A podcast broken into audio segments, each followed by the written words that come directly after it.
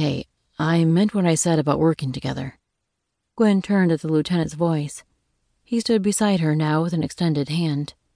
What do you say we start over? I'm sorry for being a jerk this morning. She smiled as she shook his hand. Apology accepted. He motioned to the bar stools. There's something I've been trying to figure out about you all day. Oh, yeah? She slid into the cushioned seat. He grinned. I'm curious as to what you slipped Mr. Atkins today during his interview. You saw that, huh? I had to play the tape back, but yeah. He sat in the stool beside her.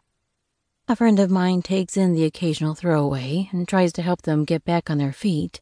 I gave Atkins his number. So you did identify yourself? Yeah. Sorry I lied to you. That's okay. I have a hunch you had a good reason. I did.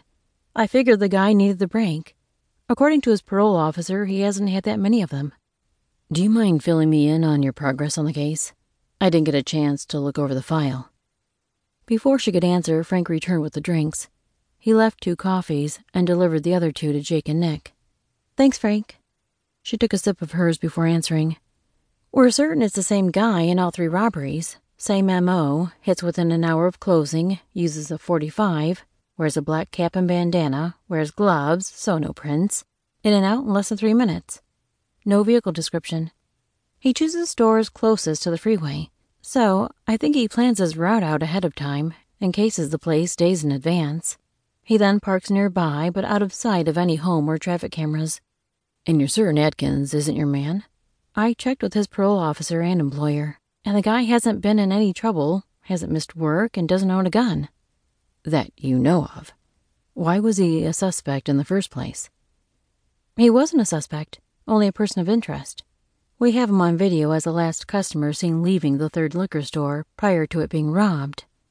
Our guy is smarter than that. He added a teaspoon of sugar to his coffee and stirred it thoroughly. What's your take on the girlfriend? She did seem bitter.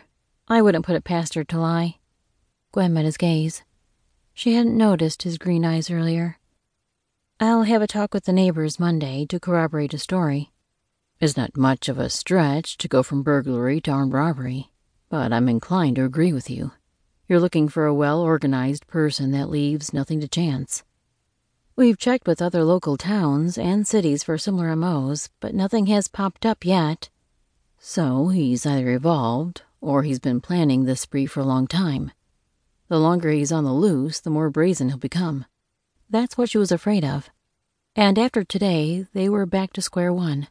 That meant re interviewing witnesses and going over security footage again in the hopes that she or Chris had missed something that could potentially lead them to a new suspect. Gwen had other open cases, but this one was starting to get under her skin. She and the other detectives had often sought out each other's help on tough cases, but Gwen had never gone to their previous lieutenant for help.